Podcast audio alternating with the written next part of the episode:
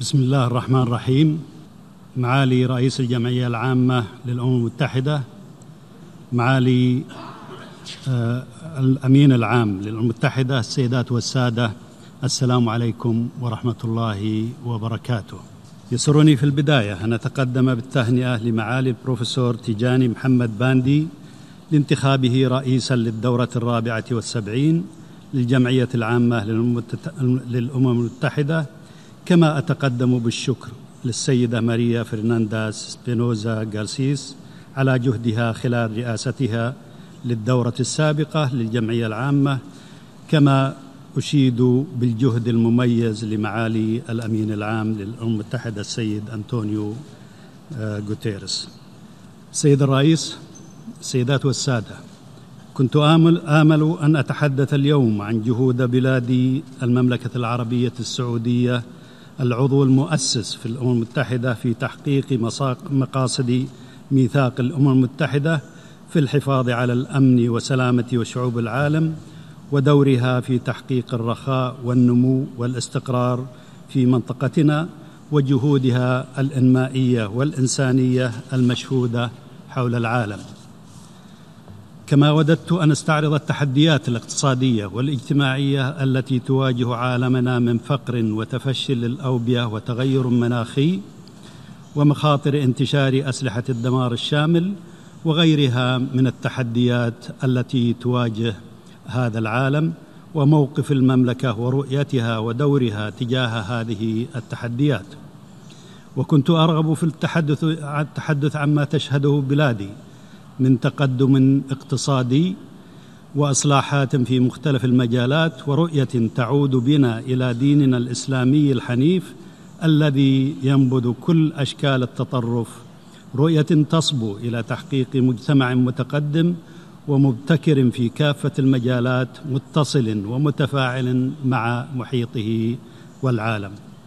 لكن ما حدث في الرابع عشر من سبتمبر الجاري من عمل عدواني خطير ينتهك مبادئ وميثاق هذه المنظمة ويحد ويهدد أمن واستقرار ورخاء منطقتنا والعالم يستلزم منا جميعا موقفا تاريخيا وهو ما سأتحدث عنه في كلمتي أمامكم اليوم. السيد الرئيس، السيدات والسادة، إن الهجمات النكراء التي تعرضت لها المنشآت النفطية في المملكة باستخدام 25 صاروخا مجنحا وطائرات بدون طيار متسببة في انخفاض إنتاج النفط بنسبة تقارب 50% وتعادل 5.7 مليون برميل يوميا تشكل انتهاكا صارخا للقوانين والأعراف الدولية واعتداء على الأمن والسلم الدوليين وتهديدا كبيرا لإمدادات النفط للأسواق العالمية. أكرر تشكل انتهاكا صارخا للقوانين والأعراف الدولية واعتداء على الأمن والسلم الدوليين وتهديدا كبيرا لإمدادات النفط للأسواق العالمية. نحن نعلم جيدا ما وراء من وراء هذا الهجوم ودعونا خبراء من الأمم المتحدة وخبراء دوليين للتثبت من ذلك بأنفسهم. أن من يقف وراء هذا الهجوم هو من هاجم الناقلات التجارية في خليج عمان في شهر يونيو الماضي ويوليو الماضيين وتبعه عملاؤه بالهجوم على مطار أبها في السعودية في شهر يوليو وحقول وحقل شيبان النفطي في شهر أغسطس. هو نفس النظام الذي يستتر بشكل رخيص وجبان عبر تحميل الماليشيات التابعة له مسؤولية الهجمات على بقيق وخريص وقبل ذلك على محطات ضخ النفط الذي آه، آه، النظام الذي لا ينظر لدولنا وشعوبنا سوى إنها ساحات لتحقيق أجندته التدميرية. سيد الرئيس السيدات والسادة إننا نعرف هذا النظام جيدا منذ أربعين عاما فهو لا يعرف سوى التفجير والتدمير والإغتيال ليس في منطقتنا فحسب بل في العالم أجمع. هذا النظام هو الذي قام منذ نشأته بأعمال إرهابية في المملكة العربية السعودية والبحرين والكويت ولبنان والدول الأوروبية وفي مختلف أرجاء المعمورة. هو النظام الذي اغتال عددا من الدبلوماسيين السعوديين في تايلاند في عام 1989 و 1990 واغتال في عام 2011 دبلوماسيا سعوديا في كراتشي يرحمهم الله جميعا.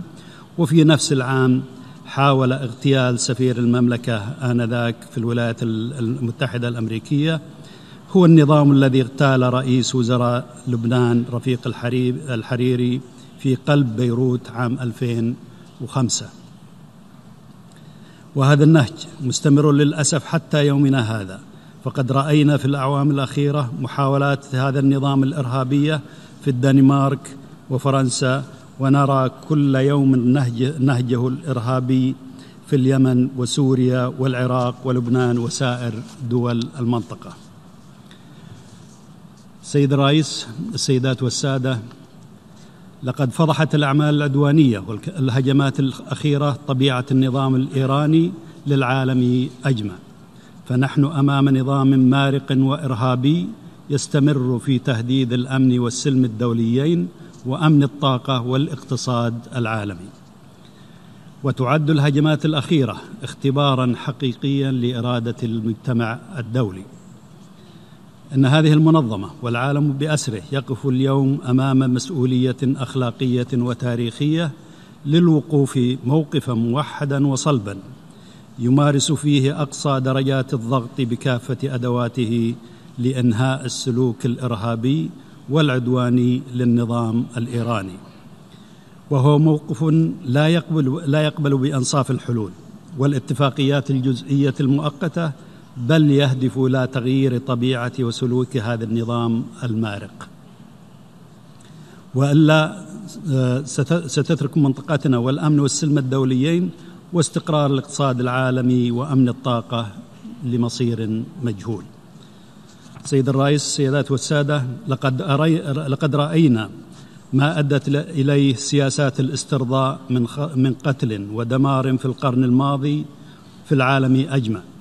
ورأينا نتائج سياسات الاسترضاء عبر الاتفاقيات الجزئية مع النظام الإيراني من استمرار وزيادة, وزيادة أنشطته العدوانية والإرهابية خلال الأعوام الأربعة الماضية.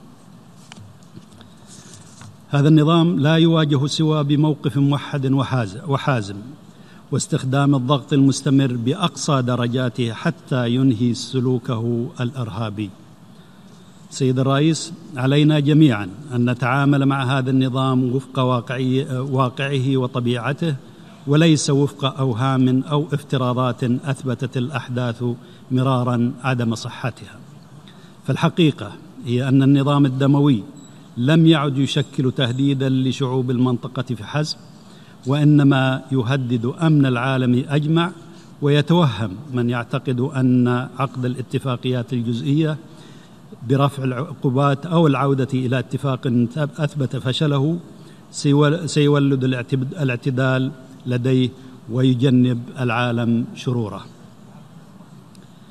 من يريد دليلا على فشل الاتفاق النووي فما عليه سوى أن ينظر إلى جرائم النظام الإيراني في سوريا التي أودت بحياة أكثر من نصف مليون سوري شارك النظام الإيراني في قتلهم مباشرة أو من خلال أدواته ودعمه لماليشيات ما يسمى بحزب الله الإرهابي. من يريد دليلا يمكنه التمعن في حطام أكثر من 250 صاروخ باليستي أطلقت على مواطنيننا في المملكة وأقرت هذه المنظمة بأن النظام الإيراني زود ماليشياته في اليمن بها في خرق صارخ لقراري مجلس الأمن 2216 و 2231 من يريد الدليل عليه أن ينظر إلى الطرف الذي يعطل الحل السلمي في اليمن وينتهك القرارات الدولية ويستهدف المدنيين ويهدد الملاحة البحرية في الممرات المائية الحيوية ويمنع وصول المساعدات الإنسانية.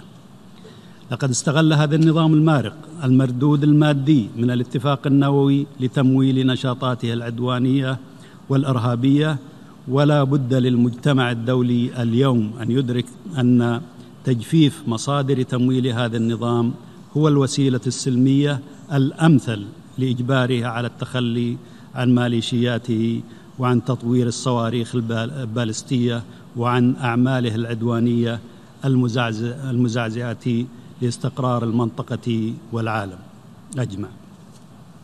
سيد الرئيس السيدات والسادة نحن أمام مسؤوليتنا التاريخية اليوم ومصداقيتها ومصداقية هذه المنظمة والعالم أجمع على المحك. فعلى النظام الإيراني مواجهة احد الخيارين. إما أن يصبح إما أن تصبح إيران دولة طبيعية تحترم القوانين والأعراف الدولية وإما أن تواجه موقفا دوليا موحدا يستخدم أدوات الضغط والردع بكافتها. سيد الرئيس السيدات والسادة إن بلادي أرض الحرمين الشريفين وقبلة المسلمين لم تكن يوما من دعاة الحرب لكنها لن تتوانى عن الدفاع عن مقدساتها وسيادتها. والسلام عليكم ورحمة الله وبركاته.